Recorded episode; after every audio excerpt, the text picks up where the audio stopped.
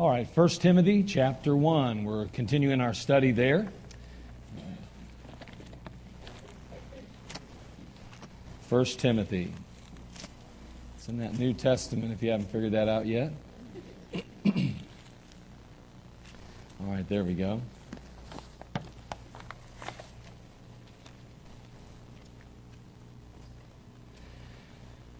In our first lesson, of course, we learned about Timothy and his upbringing. We talked about the fact that he had a Gentile father and a believing grandmother and mom. And we talked about the influence that was in his life, in spite of the fact that he probably was uh, also bent toward, uh, you know, paganism. And yet we find that the Lord was so gracious to him. Ultimately, the Lord Jesus Christ brought a man by the name of Paul into his life and uh, into his family's life and made an impact and a difference a major difference. And as a result of that, we're going to find that ultimately Timothy is sent by the Apostle Paul even to Ephesus there to uh, continue in the work of God, to uh, encourage the people of God. The fact is, is that Paul the Apostle was keenly aware that um, doctrinal purity was important, was very significant, was absolutely necessary. And as a result of that, he uh, took matters into his hands and said, Listen, we're going to make sure that there's somebody there in Ephesus that's going to be a watchdog, that's going to take care of the business and make sure that they're staying straight and on target. And uh, so he sent Timothy, and uh, he sent him there to expose those uh, heresies and those falsehoods and to also to extinguish those heresies as well. And then in our second lesson, we understood and learned that the Apostle Paul uh, was going to ultimately points out the uh, errors of the Judaizers and um, even those that were misunderstanding what grace really was and how it fits and how it works. And, um, and so he dealt with those issues. And then today, you know, we're going to move along in our, our lesson, uh, and we're going to begin with verses, um, excuse me, verses, uh, I got to find it, 12 through 17. 12 through 17, and we're going to move along here. We saw the loss of truth and we considered that. We saw the law of God, and now we want to look at the love of Christ tonight. And just consider that from the perspective of the Apostle Paul as he addresses it here in chapter 1 of Timothy.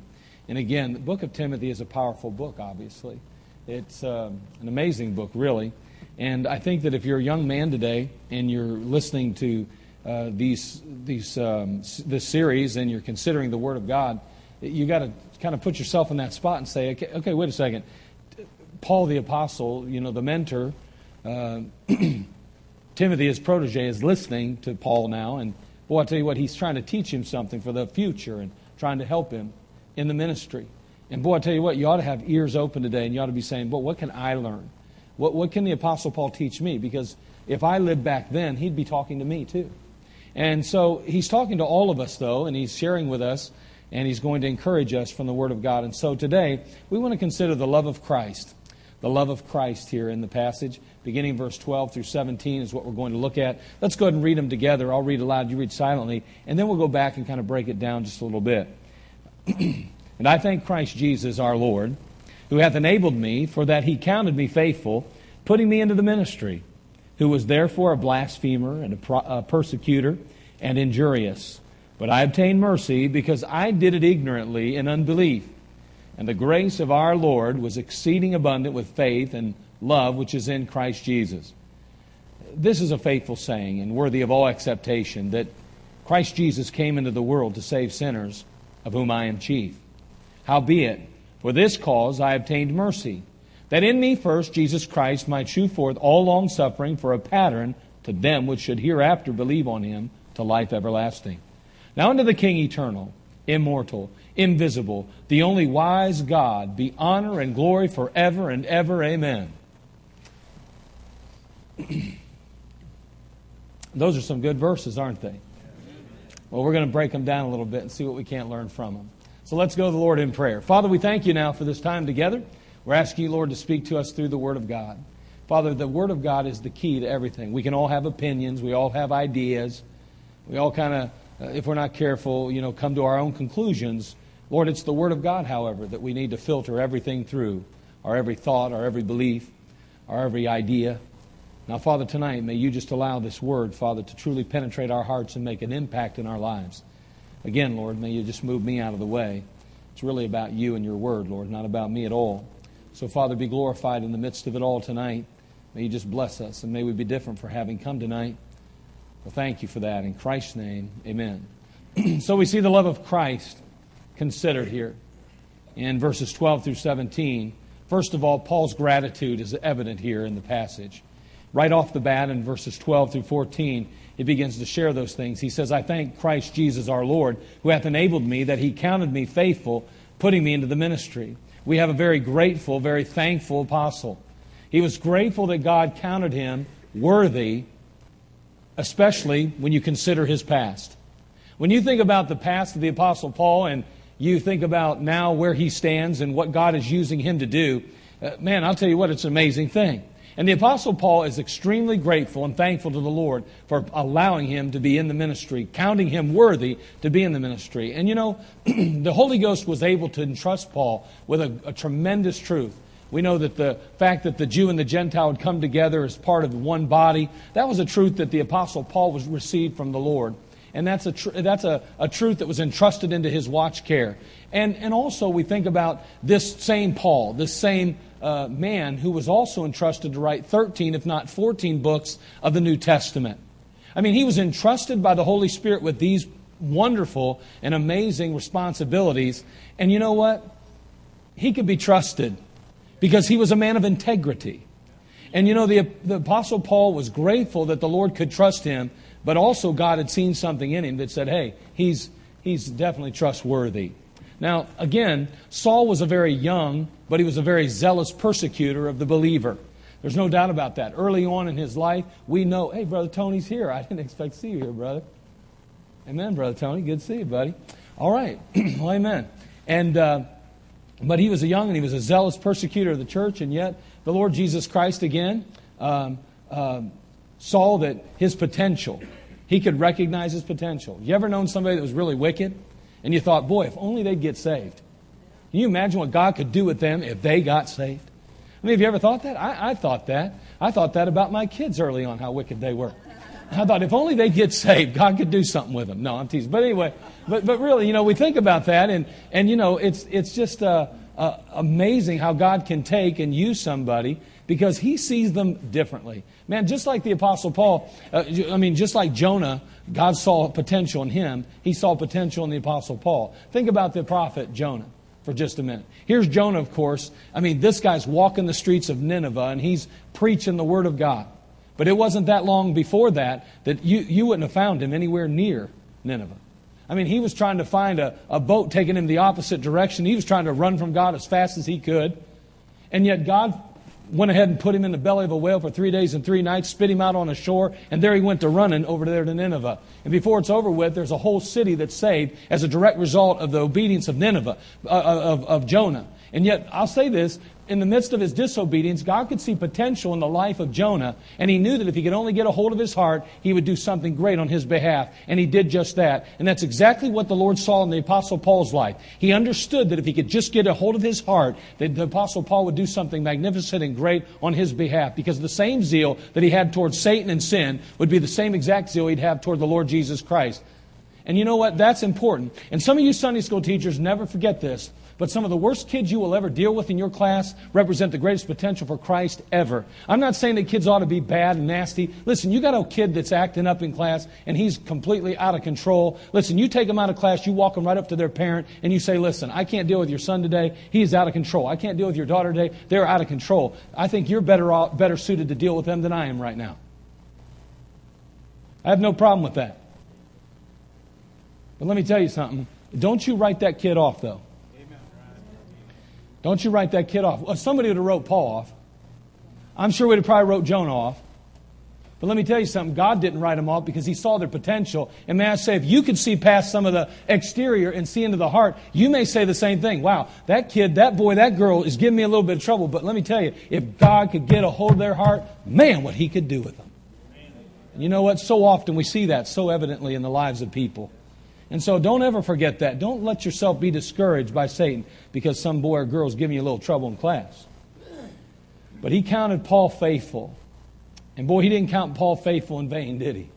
Because, boy, I'll tell you what, if you just look at the Apostle Paul's ministry, there's definitely fruit as a result. Now, not only do we see there Paul's gratitude, his, his present ministry there, but we're also going to note his past misunderstanding. The Apostle Paul really misunderstood a few things. Notice, if you will, there in verses 13 and 14. It says, Who was before a blasphemer and a persecutor and injurious, but I obtained mercy because I did it ignorantly in unbelief. And the grace of our Lord was exceeding abundant with faith and love which is in Christ Jesus. Now, again, as we consider this misunderstanding, we're going to notice that the Apostle Paul expressed some real malice toward God. He wasn't a real happy character when it came to the Lord Jesus Christ. Matter of fact, he was a card carrying enemy of the New Testament church. He hated the truth of God, he hated the Word of God in the sense of a Christian's point of view. Oh, he was a Jew, so he, he would uh, elevate the Word only in the sense that he understood it and had been taught it. But you know, the Apostle Paul did not like the Christian faith. He wanted nothing to do with it. Matter of fact, he himself states, he calls it, he says, who was, talking about himself, before a blasphemer and a persecutor and injurious. Again, as Saul of Tarsus, this guy was a Pharisee. He was rabbinically trained.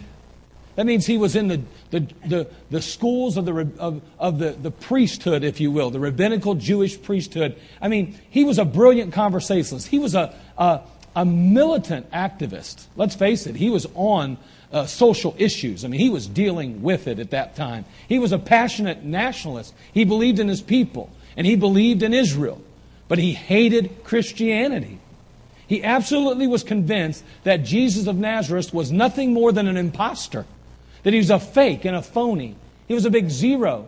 And as a result of that, he, he just, I mean, went all out to destroy and to wreck Christianity. That was the Apostle Paul. That was Saul of Tarsus before he changed his name to Paul.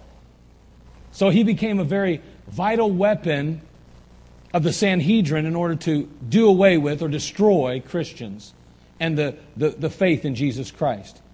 And so this guy whether at home or abroad, went about trying to wreak havoc on the church. And um, matter of fact, he describes it like this in Acts chapter 22, verse 4. He says, And I, talking about himself, persecuted this way unto the death, binding and delivering into prison both men and women. Can you imagine today if, if all of a sudden you got a knock at your door and somebody literally put you in handcuffs and hauled you off to jail? Even more so, what if they took you in handcuffs, walked you out the door, bent you over, put your head on a, a, a, a flat piece of ground, and took a sword and cut it off right in front of your children and your wife? Well, how would that feel? I mean, that's the kind of man that we're dealing with here. These are the kind of things that he did prior to coming to Jesus Christ. And we get a little upset when a kid doesn't stay in a seat very long. I'm just saying, this is what we're dealing with. And and he goes on in Acts chapter 26, verse 9 through 11, the Apostle Paul, he says, And verily thought with myself that, that I ought to do many things contrary to the name of Jesus of Nazareth. He said, I'm going to do things contrary to the name of Jesus of Nazareth. Which thing I also did in Jerusalem, and many of the saints did I shut up in prison, having received authority from the chief priests. And when they were put to death, I gave my voice against them. He said, Okay, there were times I didn't draw the sword, I didn't actually cut their head off, but I put them in prison. And when their trial came up, I'm the one that said, No, they're a Christian. And I heard what they were talking about. We found these parchments, and we know they're up to their neck in this Christian faith, in this resurrected Christ, boy, he, he, he nailed them. And then they turned around and got put to death.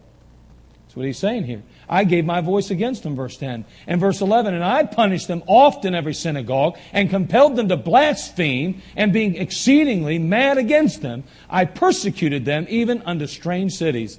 He's basically saying, listen, I caused them uh, to blaspheme the God. I caused them to recant their faith. I caused them to scatter like little rats and, and, and, and, and uh, uh, mice in the midst of some light. You know, I caused them just to go every direction possible because I was after them and I created havoc in the church. The Holy Spirit of God describes Paul's threatenings like this, or his activities. He says, breathing out threatenings and slaughter against the disciples of the Lord. That's what he was doing. Breathing out threatenings and slaughters against the disciples of the Lord. Now, we, we got some problems in America, no doubt about that. We've got some issues. I mean, with particularly, uh, it seems to me that religious freedom is certainly going to be under a greater attack than ever now. But the reality is, is that we know nothing about this kind of attack yet. We really don't. We don't know anything. I'm not saying that it can't come in the near future. I'm just saying that this we know nothing about. We can't even conceive it. We can't perceive it. We can't understand it in the least. And uh, yet, the church thrived in the midst of it all. So we see the Apostle Paul and, uh, you know, his past misunderstanding. You say, well, what do you mean a misunderstanding? Well, notice this. I mean, he gives um, credit to ignorance. He says, The reason I did what I did, the reason I'm in the, I was in the mess I was in is because of ignorance. Um, look at verse uh, 13 again, the end of 13. He says, uh, But I obtained mercy. Why did I obtain mercy? Because I did it ignorantly in unbelief. And the grace of our Lord was exceeding abundant with faith and love, which is Christ Jesus, uh, which is in Christ Jesus. See, his ignorance was forgiven here. Um, Paul said, I obtained mercy. Why? Because I did it ignorantly in unbelief. Have you ever done anything ignorantly? You didn't know any better? I, I mean, in our court system, that doesn't really yield a whole lot of hope, you know? I mean, you, you, you do something against the law, and then you go, oh, I didn't know. And they say, but you did it, didn't you? Well, yeah, but I didn't know. And they go, but you did it, right? Yeah, but I didn't know. And they go, go to jail. Do not pass go. I mean, you're going. You're going to pay the price. Now, they may let you off a little easier or not, but you're still going to have to pay for it because that's the way it works. But let me tell you something. When, as a believer, when, uh, as a person in sin, when we do things ignorantly, and, and then when we come to God, God will give us, now watch this, God, God is amazing, okay, because His grace is amazing. God will take that ignorance. He looks at that and says, you know what? He didn't understand what he was doing. And in ignorance and unbelief, this is what he did. But you know what? He has a repentant heart and a tender heart. And I'm going to deal with it. Matter of fact, I'm going to even forgive it. Now, again, Paul must have obviously swallowed a lot of lies, many lies concerning the faith. And um, his teacher, Gamaliel, Gamaliel, however you want to pronounce it, he, he warned against being a little too harsh. He suggested caution when you deal with the Christians. Be careful with them, okay? If it's really of Christ, it'll continue, whether you try to stop it or not. If it's not of Christ, it'll burn itself out. Paul went, you know what? I don't, I'm not, I'm not handling it that way. There's no way in the world I'm going to let these Christians run around and destroy the faith that I grew up in, the Jewish faith. Them telling us that our sacrifices are no longer necessary, that Jesus Christ is the way, the truth, and the light, that He's the resurrected one, that He's God in flesh.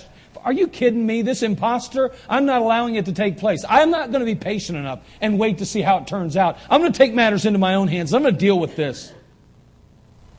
He saw clearly that Judaism and Christianity were not compatible. They couldn't just coexist. They weren't going to work side by side. It had to be one or the other. And so, therefore, Paul took the most radical approach to eliminate this new sect. A most radical one. Now, he was wrong in his views.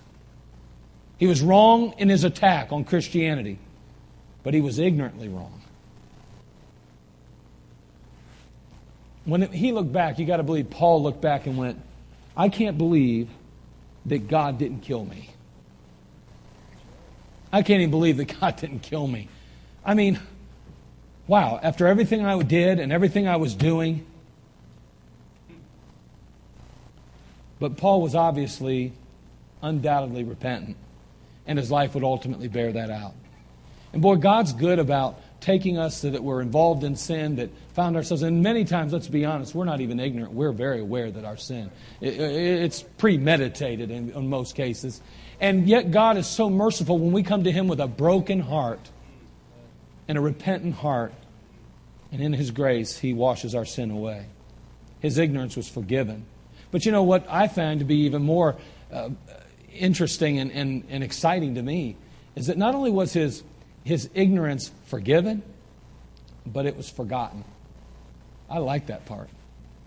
I don't know about you, but I've done a few things in my day that I really wouldn't want God or anybody else to be aware of down the road. Maybe you've never done those things. Maybe you've lived a sinless, perfect life.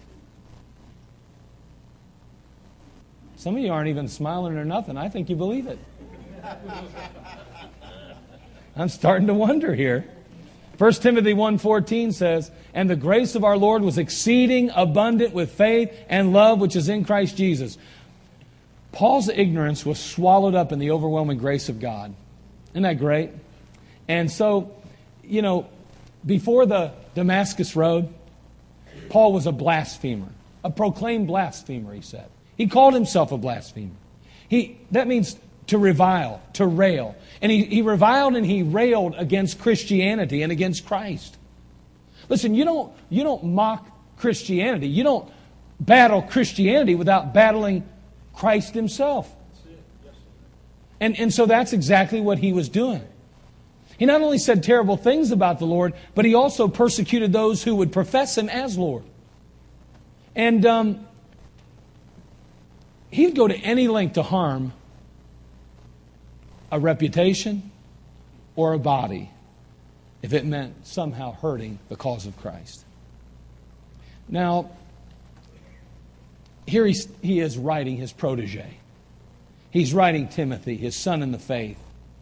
And he's saying, listen, my sins are forgiven, and my sins are forgotten.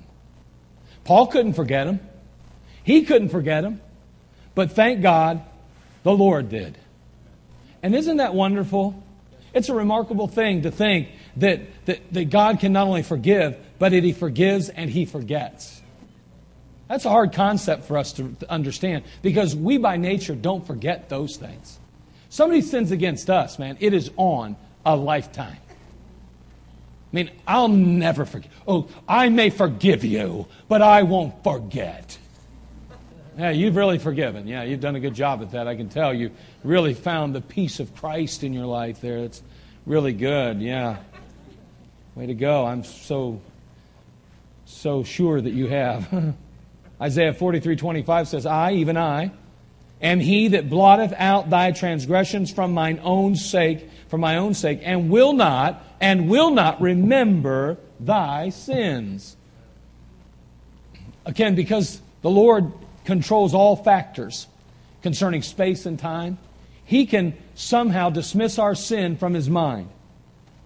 And, and, and he, he, he even does away with them in the universe. They no longer exist. It's as though they've never happened because he has power over space and time. See, you, we can't comprehend this. We're, we're, our minds are finite. His ways are so much so much better and different and, than our ways. We just can't figure it out. But God does. And so that sin that seems to uh, haunt you, that one that Satan always brings back to your remembrance, Uh, listen, that sin has been long forgiven if God is, if it's been confessed and genuinely repented of, and it is long forgotten in God's eyes and in His ears and in His mind. Don't let the devil bind you with it. Hebrews 8:12 says, "For I will be merciful to their unrighteousness, and their sins and their iniquities will I remember no more." So we see Paul's gratitude. But now, let's consider his gospel real quickly. And when we say Paul's gospel, we understand it's really the Lord's, but eh, Paul was given a tremendous privilege of sharing these wonderful truths with the world. And ultimately, we find it bound in Scripture as a result of his pen that God used. 1 Timothy, again, chapter 1, verse 15 and 16, he says, Howbeit for this cause I obtained mercy, that in me first Jesus Christ might shew forth all long suffering, for a pattern to them which should hereafter believe on him to life everlasting. He says, This is a faithful saying. It's a faithful saying. First and foremost, Paul would have us understand and know that the gospel of Christ is based on fact. It's fact. You know, sadly enough, I think even as believers, we begin to doubt that sometimes. If we're not careful, boy, amidst all the, the, the rhetoric of the world and the attack of Satan amidst our in, our in our world, we have a tendency, if we're not careful, to start to wonder how real and genuine and um, factual this book is. You better be careful because you lose sight of that, you're going to be in a mess. Talk about confused. We know God's not the author of confusion. See, the gospel is completely reliable and it should be given universal acceptance. Everyone ought to believe it. Because people don't believe it doesn't make it wrong. It's still God's word and it's right. So he goes on to say that that faithful saying is worthy of all acceptation. Those miraculous events in the Gospels really happened. That, that actually took place. Isn't it wonderful to think that? To understand that? To know that? How many of you have ever, I mean, now again, how many of you have ever seen a prayer answered that you knew it had to be of the Lord? It had to be God. Okay, put your hand down. All right? How many of you, in the midst of a most difficult time in your life, wondered whether or not there is a God? My hand's up. Okay. Now listen to me. When you get to that place in your life, the one thing you have to do is go back to that time that you remember when God did something that only He could do. You getting a tough enough fix, the devil will try to get you to doubt what you think you know. And that's just a reality.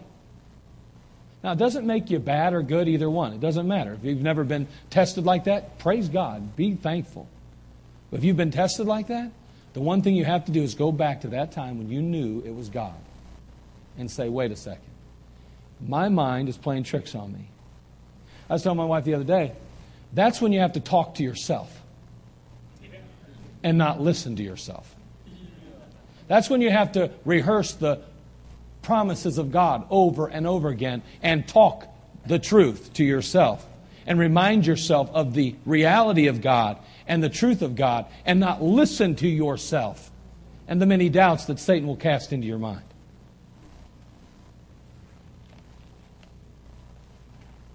He said it's worthy of all acceptation. You know, that babe was born in Bethlehem.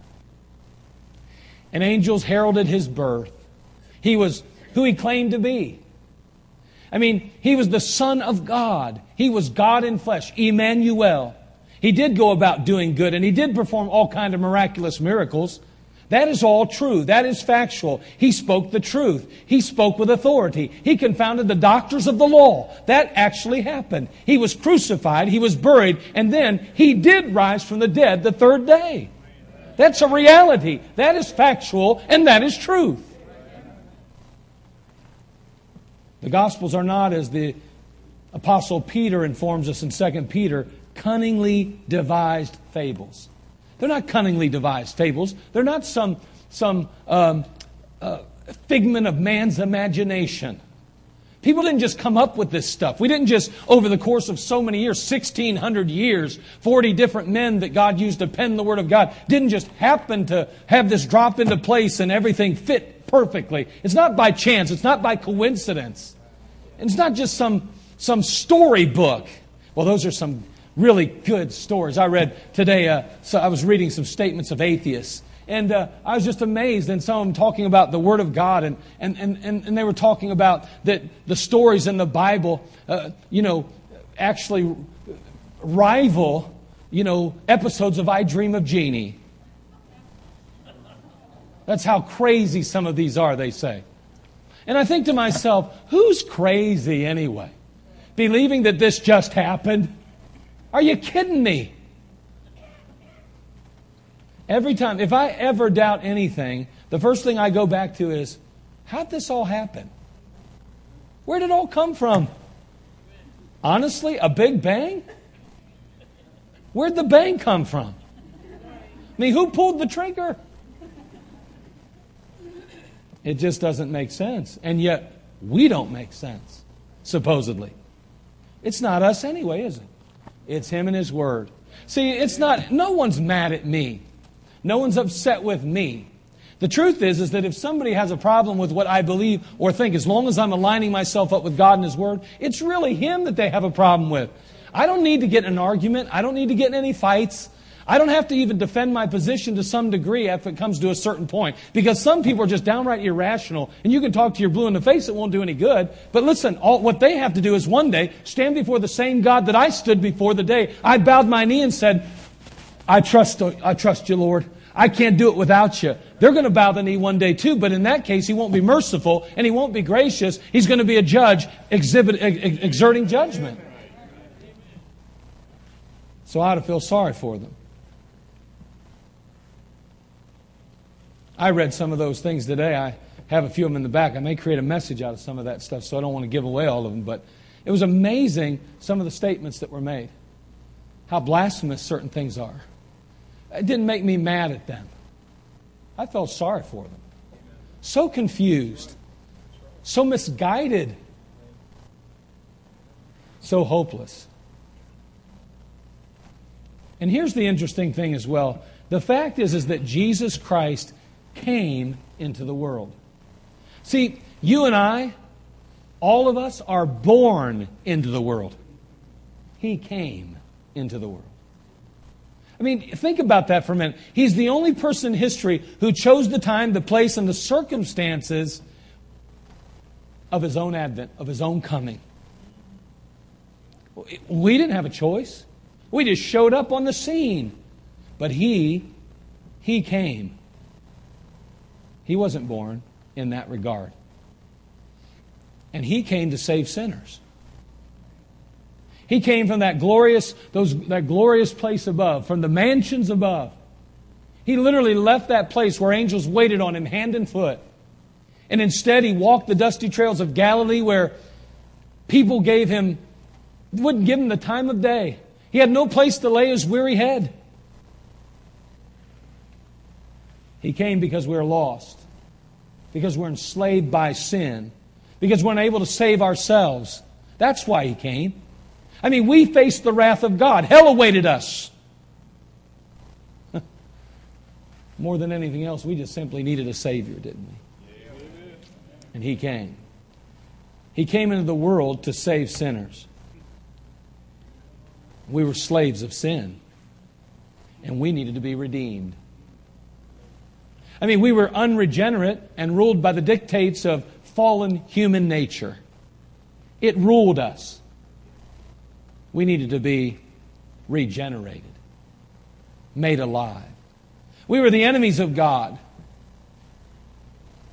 We needed to be reconciled, brought back into fellowship. I mean, we need to be justified, sanctified, adopted, and even glorified. So, Paul's news was good news, wasn't it? I mean, that Christ Jesus came into the world to save sinners. And still, and we're almost done, but still, there's this dark shadow of Paul's past that still seems to haunt him, or that seems to strike into his heart here. Because he says,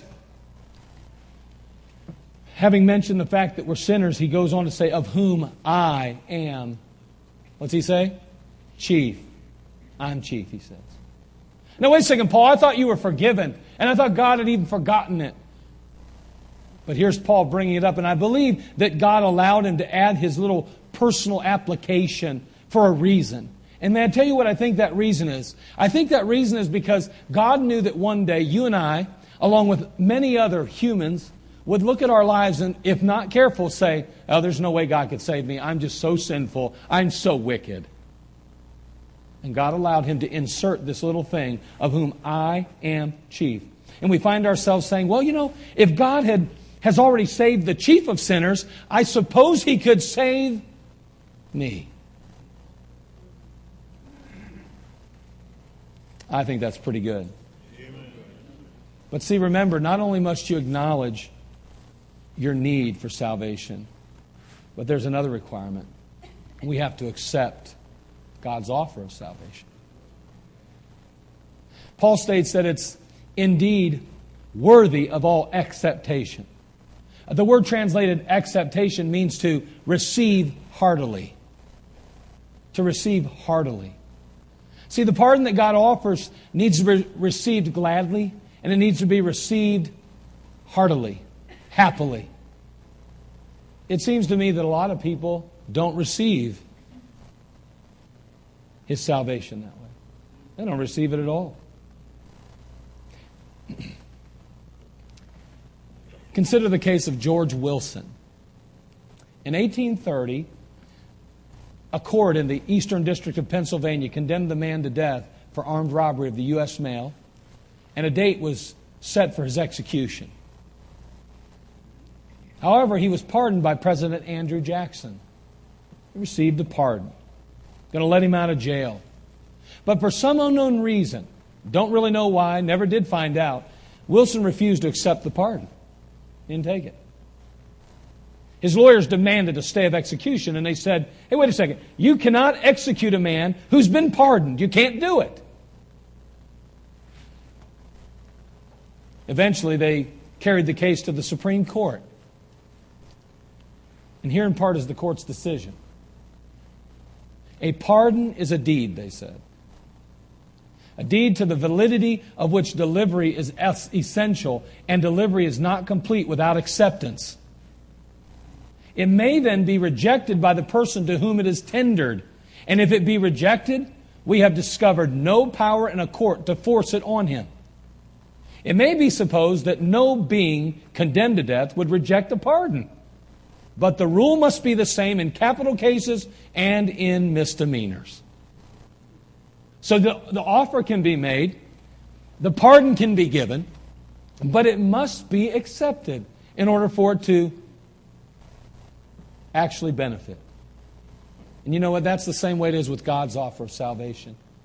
It's not enough to just have a pardon, you have to accept the pardon. Verse 16, Paul says, For this cause I obtained mercy, that in me first Jesus Christ might shew forth all long suffering, for a pattern to them which should hereafter believe on him to life everlasting. He understands a couple of things from the passage. He, he understands this the patience of God. Boy, God put up with me a long time. God put up with me a long time. And number two, he understands that his life and his salvation is a pattern of grace. When you look at the Apostle Paul, you see God in action, a pattern of grace. And may I say that pattern is exhibited in your life and in mine. God was so patient with us when we did not deserve it. And in His patience, He waited on us and He continued to love us in spite of ourselves until one day we received and accepted that wonderful gospel truth. And into our life came floods of love and joy and the Lord Jesus Christ. And grace was established.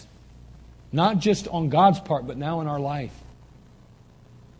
A pattern. He was a pattern. And he's saying, if I could, if, if he could save me, he can save anyone. Maybe you felt that way before. So, for more than six years, the Apostle Paul responded like a madman. He was out of his mind with rage and hate for the faith of Jesus Christ and those that adhered to it. And during his rampage, homes were wrecked and ruined, lives were stomped out of existence, wives became widows, and children became orphaned. All because of his hatred for God and for the faith. But God was so patient. And the Apostle Paul on that road to Damascus that day saw the Lord Jesus Christ and heard his voice and responded to him. If you've never responded to the Lord Jesus Christ, you need to. You need to accept him and receive him. But if you have, don't ever forget the patience that he showed you. Don't ever forget how much you truly do owe the Lord Jesus Christ for his extended grace in your life. Father, we come to you. We thank you, Lord, just for the opportunity we have.